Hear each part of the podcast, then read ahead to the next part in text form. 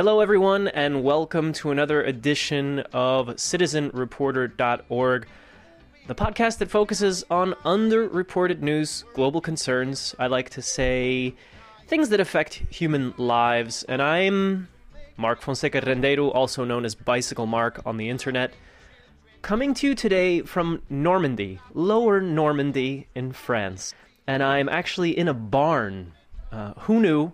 A good place to record or an interesting place to record, is in a barn with the barn door open so that whatever happens out there, you can hear a little tiny bit of it.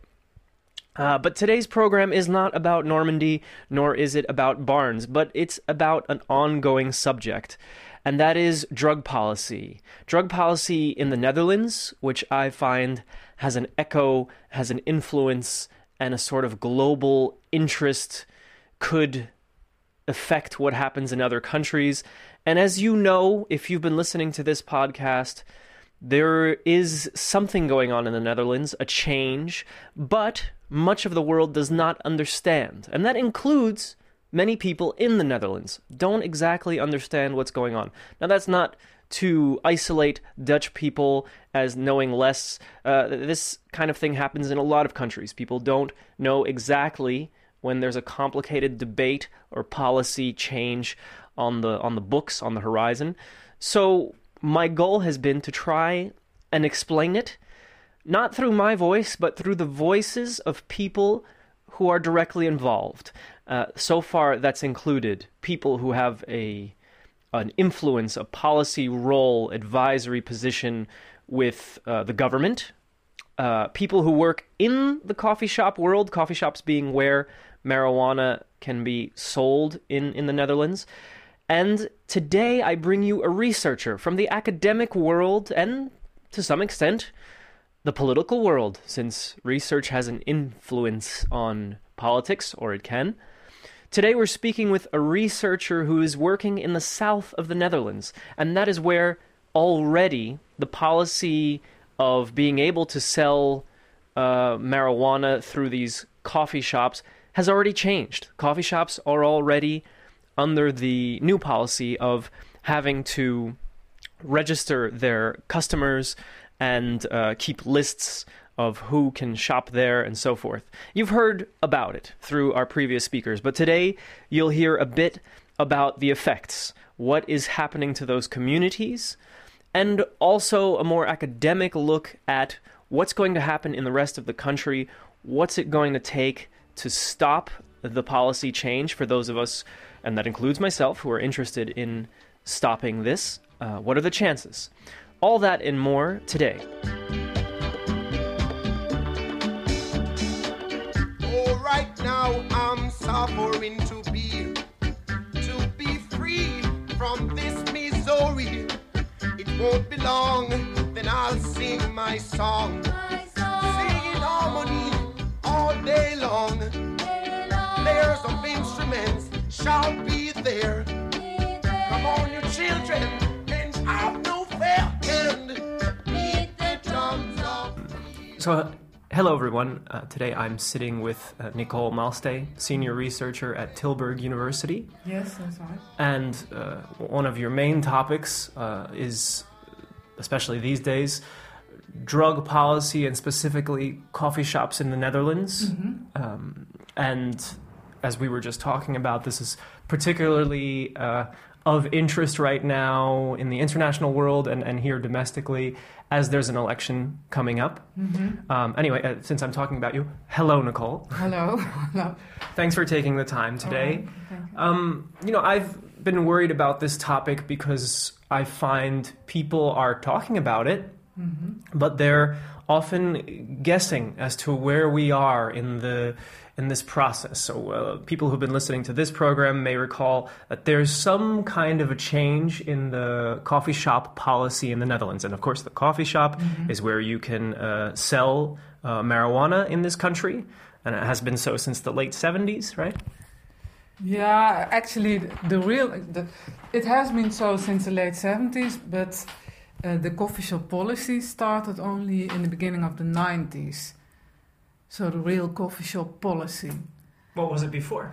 Before uh, it was allowed to sell marijuana in, in uh, youth uh, clubs or something like that. Some people could do that, but there were no really coffee shops at that time. People were just selling small amounts, and it was tolerated.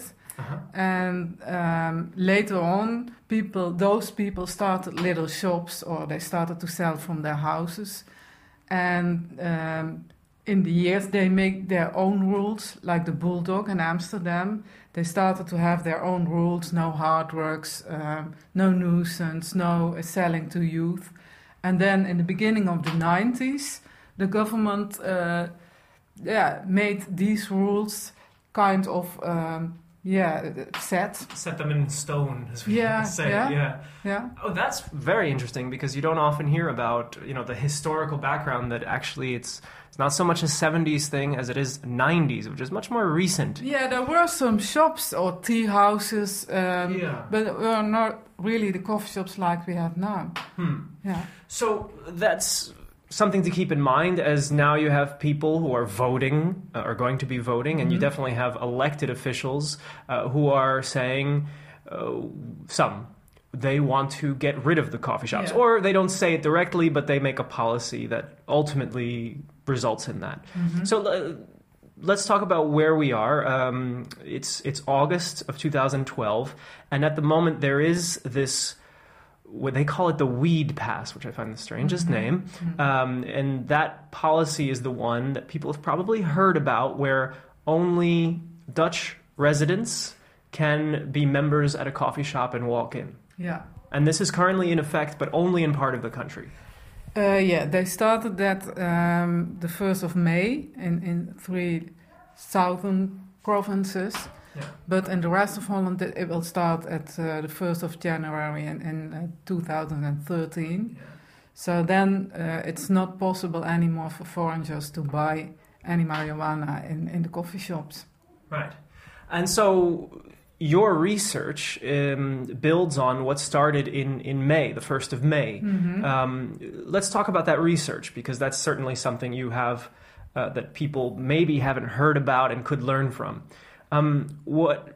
Tell us about the framework of your research to start. Um, I can't talk about that. I'm Oh, sorry because I didn't uh, know. Uh, no, the thing is that um, I'm doing that research not um, as a researcher for the University of Tilburg, but I'm doing that from my own office, Accès Interdit, Uh-huh. and it's still running. So Oh, I can't. You can't talk about results. No. Can you talk about what it's I can, I can talk about what because we did um, three years ago. We were also asked to um, advise a local government in Maastricht Oh. to about the wheat pass. Should they introduce it or not? So, but there was not a lot of um, uh, figures we could use because it it, it wasn't there. So we Yeah. what so if they wanted to know the, the effects on criminality and things like that at that time, you couldn't exactly tell them. No, of course not. But what we did was looking at what we know. So I invited some of the best experts in, in, in the Netherlands who follow the developments in the cannabis sector for years, like myself. Mm-hmm. And we looked upon it and we said um, it, it's not a good idea because um, that it's only a problem of, of Maastricht, what we are talking about. In Maastricht, uh, it's, a, it's quite a special place because it's uh, situated on the border of, of two countries. Yes. So there's lots of Germans, Belgians, and France people Yeah. coming there anyway. They, they come there because they always came there Mm-hmm. to buy all kinds of things and also drugs. So this uh, um, became a problem because the coffee shops in Maastricht, all of them are centered in the city, and the infrastructure around those coffee shops is not uh, really well in the way that you can't park your car.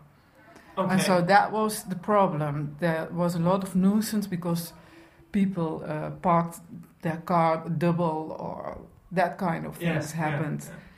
And that's the reason why in Maastricht already years ago they said we want to get rid of the tourists, of the coffee shop tourists, actually. Okay.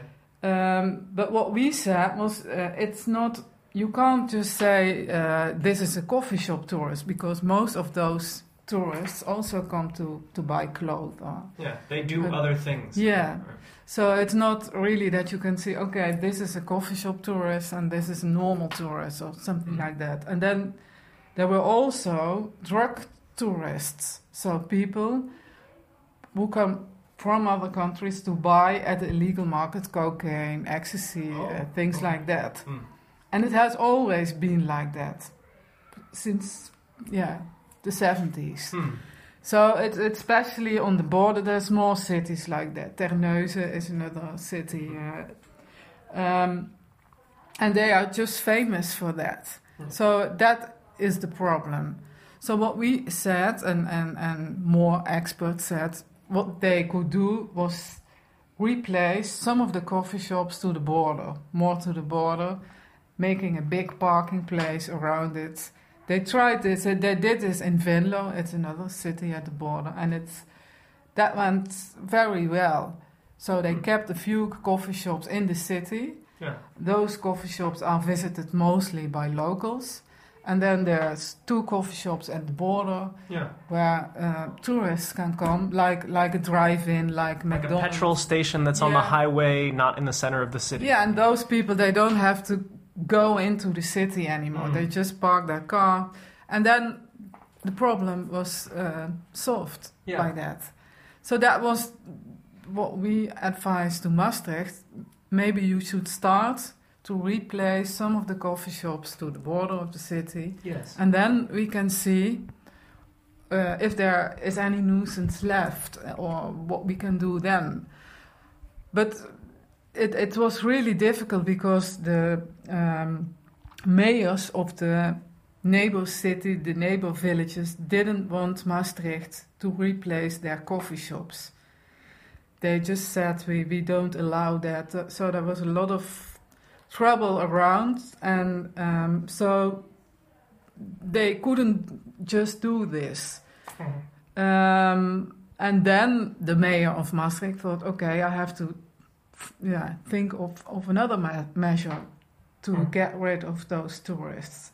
And that was why the weed pass was introduced. But actually, it was just to solve a local problem. Yeah. Uh, parking, A- especially a a parking local- issue. Yeah. Yeah. And um, what we see now and what we already, uh, yeah, you, you hear, you know, we are following at the moment what's going on, but you can also read it in the papers. You can hear uh, policemen talking about it. We are talking to uh, uh, all kinds of people around the coffee shops to, to find out how it's going there. Mhm. And um, what we can see is the coffee shops are empty Mhm. because uh, what we already knew that would happen because that's uh, there was a study also last year in Amsterdam and in Utrecht where they asked um, coffee shop um, visitors if there will be a, a weed pass. Are you going uh, to register as a member of a coffee shop? And um, 81% of the people said no I, I don't want to do that. Mm. and then they ask okay but if you have to do if, if it's if there's no other possibility what are you going to do that then? And then still two-thirds of the people said um, i don't want to register. I, I will go to the legal market. I, so we knew Mm. in fact that Dutch people, because these were Dutch people um, in this study, uh, would be not very um, um, enthusiastic to register Yeah. in the coffee shops. And what we can see now is that uh, they don't. Mm. They just don't. Uh, Yeah. the, the coffee shops are empty. Um, there's a lot of uh, uh, illegal uh, dealers. Uh, Mhm. I don't know. Uh, Yeah. and um, so we don't want to have that uh, in, in the whole Netherlands. I think. But it seems like there are politicians who don't mind this happening. Uh, you know, we know already the stories are coming out that co- in places where the weed pass is in effect, coffee shops are effectively closing. Uh, if they're not already closed, they're heading that way. Um, and so, what's interesting to me is that in the Netherlands, you might have politicians who say, "We're not against coffee shops." But we're against this drug. They call it drug tourism. Um, and so we'll install this policy. And it's sort of their, their way to say, well, we didn't close the coffee shops. Uh, we just made a better policy that Yeah, the thing is, um, you know, it, it, um, it's very different for people if they look from a different angle. If you look at the coffee at, at the situation now and you say, okay, is there any nuisance? No, the nuisance is less than the before. The visible nuisance is less than before because there are no parking prob- problems anymore. Um, but there's another kind of nuisance starting at the moment because people see, uh, yeah, illegal dealing at the streets, and and that's Yeah. something else, which um, might not be so concentrated, so it's spread all over the cities. So it it, it depends on what you want, and if you want to be uh, the same as the rest of of Europe, okay, the problem is solved then. yeah. So that's their op- uh, opinion. People who say, okay, we- we, don't want to be unique anymore in our drug policy. We have to be the same as the rest of Europe. Yeah. And the only problem is they forget that it's not only the coffee shops, but it's also um, the, um, Nederwiet, the, the name of our marijuana, which became very popular in, in the in the last years Mm-hmm. because we started to grow in, indoor Yeah. in in the, in the 80s and the 90s and actually there's uh, the, the Dutch seeds are very popular all over the world Mhm. so that's also a reason why people Come. will stay uh, com- coming to, to the Netherlands and also the, the whole infrastructure of people who are involved in this business it's I think it's easier for many tourists to go to Maastricht or to go to Terneuzen or whatever because there they find people who can uh, sell them marijuana easier than in their own countries. Mm-hmm. And that's, but yeah, I don't know. It's maybe because we are Dutch and we are we like to sell things and we are very good in in in yeah, yeah. in that kind of of, of organizations. Um, Hmm. I'm, I'm still stuck, and I always come back to this, you know, how decisions are made from the government level. And Mhm. you've pointed out how you were asked by a city government Mhm. to, to provide information the best you could with Mhm. what, under the circumstances. Mhm. And they, despite your advice, went with a different policy, uh, or went with a They policy. asked, they asked another researcher because uh, the mayor, uh, there came, there was another mayor after we Oh, finished the the, original. study. Mhm. There came another uh, mayor. Uh, Yes. There came another mayor, and he, um, he he didn't want the results like we. So there had to be another study done, Mhm. and they asked another. Uh, Different What- questions? Or what? what? Yeah, different questions, but uh, and and the and the other researcher came with a different advice, and he said it would be a very good idea to close down the coffee shops. So that's how things work. research uh, is not what's the word uh, it's like facts you could have facts but then you can find other facts i mean so so this becomes a policy that is based on some academic uh, research but it's one kind of academic research It's- I'm I, I'm following the discussion for for more than twenty years now, and what I can say about it, it it's most of the discussion is not based on any scientifically facts or whatever. Hmm.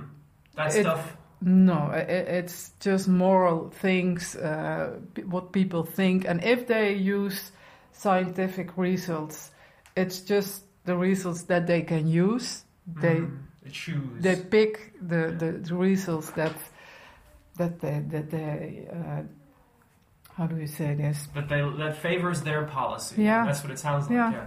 and I mean, we know about this in even in journalism. You know, you choose the if if you really want to, you can choose cer- certain facts to back your your point, your your topic, and I'm curious to see that happening. I mean, it's the world of politics, really. It's not just the world of academics. Uh, but No, and, the, and it's easy to do this because there's not so many researchers who can do study in illegal markets who know about how to study an illegal market. It's very difficult to get in touch with people Hmm. who um, are dealing in the streets. You you need to to use uh, specific methods. It costs a lot of time, costs a lot of trust. You you need to have trust that people will tell them how they are uh, working, how they are dealing, and, and this is very difficult. So that kind of studies aren't done. They, nobody is paying for it. They don't. They just don't want to know, and that's also the difference between um, maybe many other countries. Of course, there's also illegal markets in, in there, but they just don't make it visible. Mhm. They just don't study it. They just don't talk about it, and then it's not there. Hmm. And that's where we are, or we're heading anyway, in this country. I mean, the thing is, the coffee shops made um, some. Maybe they made something visible, which half of the people say, "I don't want to see that." It might be there, but I don't want to know it. And of course, all of them they know that uh, we have cannabis users. They know we have um, people who are selling it, people who are growing it, um, but they just won't don't want to see them. And now um, it's less visible, less visible. Yeah. So that's yeah. So, so then we, we get this phenomenon that uh, people who are reading only news in the international press, the limited Mhm. amount of information that there is, are either arriving here or, or outside the country saying, well, I guess it's all over in the Netherlands. And, and we've been talking on this program how it's, it's not over yet, right? You also mentioned uh, January 2013, it would hit the rest of the country, this policy. Mhm. Um, but then we also have this election, right? Mhm. And so, are we now in a situation where there are going to be a few parties that are on one side of this issue and a few parties that are on the other? And the two sides being one is in, in favor of this weed pass system going nationwide, and the other party's against it, going back to the coffee shop Mhm. uh, the way we've had it for the last Mhm. 20 years or more. That's, that's where we are. Yeah, yeah. Hmm. So, um, but even if um, the parties win the elections who are in, who are against the wheat pass, they can't just say, "Okay, it, it's the end of the wheat pass." They need They, you, if you want to change this, uh, it's a law. You know, it, you can't just uh, change a law in one day. So it, it will take at least month uh, to change this policy. In your experience and, and wisdom, uh, what are the chances that this, you know, and this includes the right parties winning, I mean, the, the correct parties winning for, for going back to the coffee shop and stopping the weed pass. What are the chances that this gets stopped? I don't know if you can put it in percentages, but a good chance, a, not a good chance at all. I don't know. It, it depends on how. Um, also, it, it depends on if the police, for example, is uh, able to um, inform now the public and say this is going on at the moment. We can't handle this. Yeah. Um, and also uh, people who work in, in addiction services, prevention workers, um, before they use the coffee shops to get in touch with people who might become addicted. Now, uh, yeah, it's for them. It's also difficult to get in touch with uh, you with cannabis consumers, with people who might get addicted. For so for everybody, for all those uh, social workers and also for the police, it's it's very it's not a really good thing, and and they should. You know, uh, open their mouth and, Yeah. and tell the government, "Hey, um, we don't want this." Is is that? Ha- I mean, it might be because it's summer, it's not happening. But is that something that's starting to happen? And are they able to speak up? And I'm talking about police and also uh, counselors in the drug world. I say I say this because in some contexts, if it's government funded or or the police, where I come from in the U.S., police don't often speak up on matters of policy. They they feel like they shouldn't. Yeah. Do they do that here? I mean, yeah, it's the same here. Hmm. They can't just speak up. If they do, they could lose their jobs. But uh, and that's why we are studying it now to interview them anonymously, in, and and yeah, be kind of their voices, and let them tell to us what's going on, and hopefully then uh, the new government will listen to this. Hmm. That's the only way uh, you can do it. But the good thing is that the government also um, um, set out some studies at the moment, and I think in September or October they will come with the with the first uh, results of those studies, and I'm pretty sure that they also find the same things Mm-hmm. that we already um, predicted that would happen. Hmm. So, yeah, if it's studies which are set out by the government, you should think that they are going to listen to that. But what I've learned in talking to you is that there's no guarantee that a study, although you say if it's a government study, hopefully they pay attention, but there's no guarantee that a, No. a piece of research uh, is listened to in Mm. this context. Oh, that's that's right. Hmm.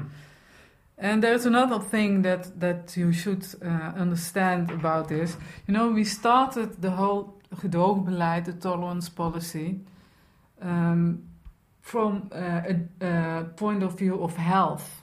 That was the idea. In in the in the 70s and the 80s, there were no nuisance issues.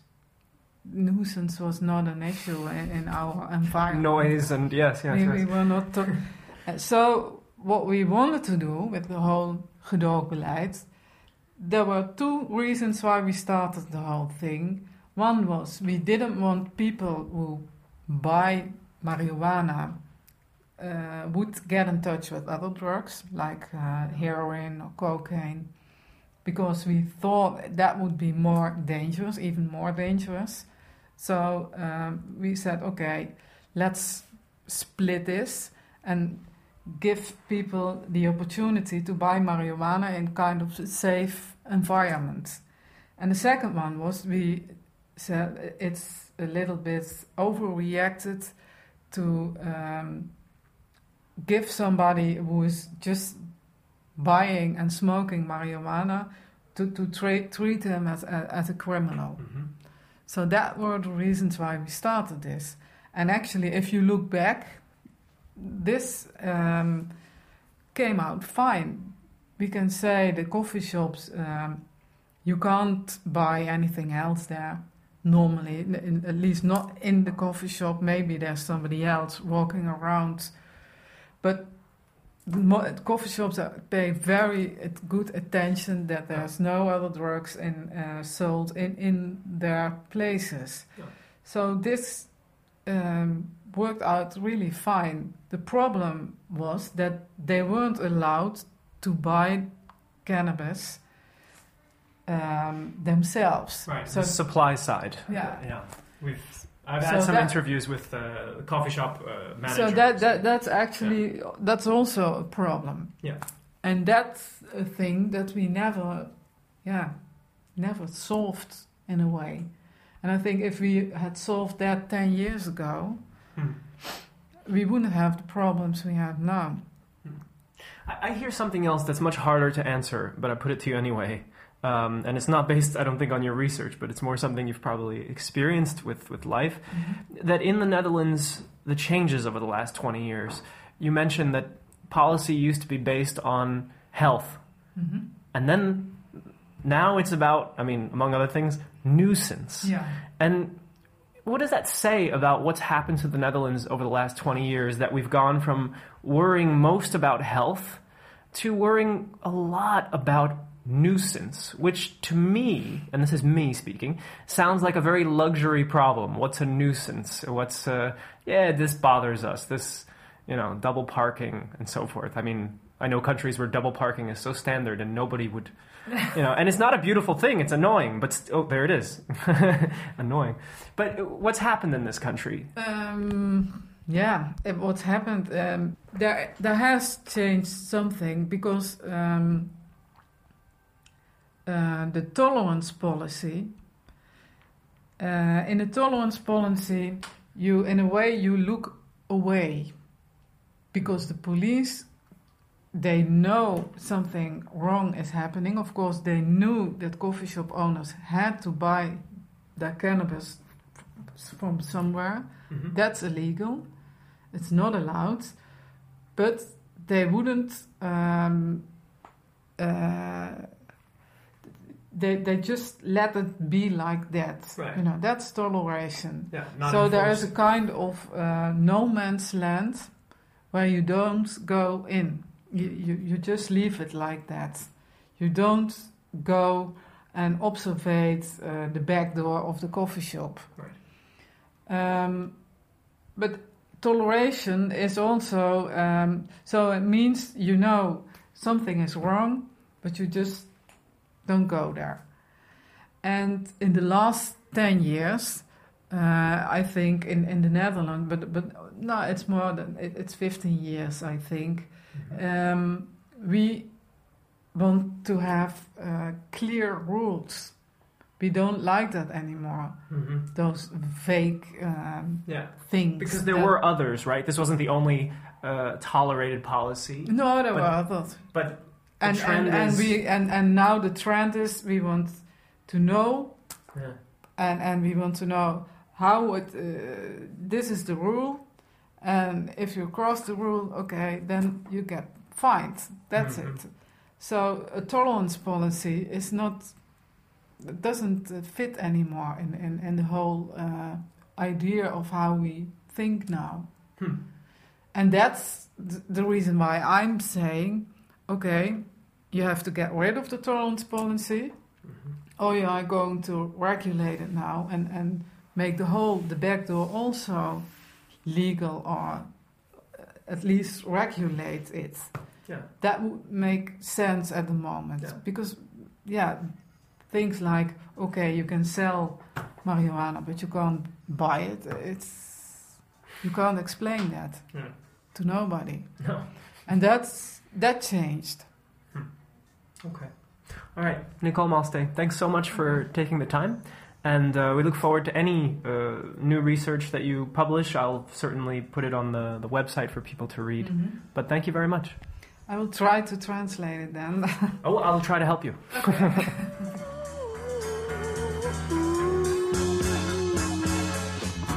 I was the third brother of five, doing whatever I had to do to survive. And that about does it for today's edition of the program. A reminder, of course, citizenreporter.org.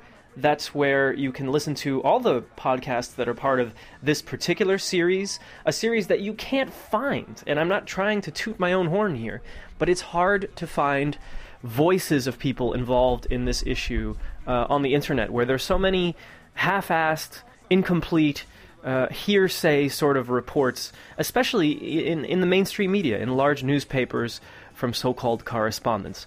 So, in that sense, I'm very happy and proud to be able to bring you these voices because I believe someone should and nobody is. Anyway, citizenreporter.org, go there and I'll be updating with more voices on this issue and other issues, of course.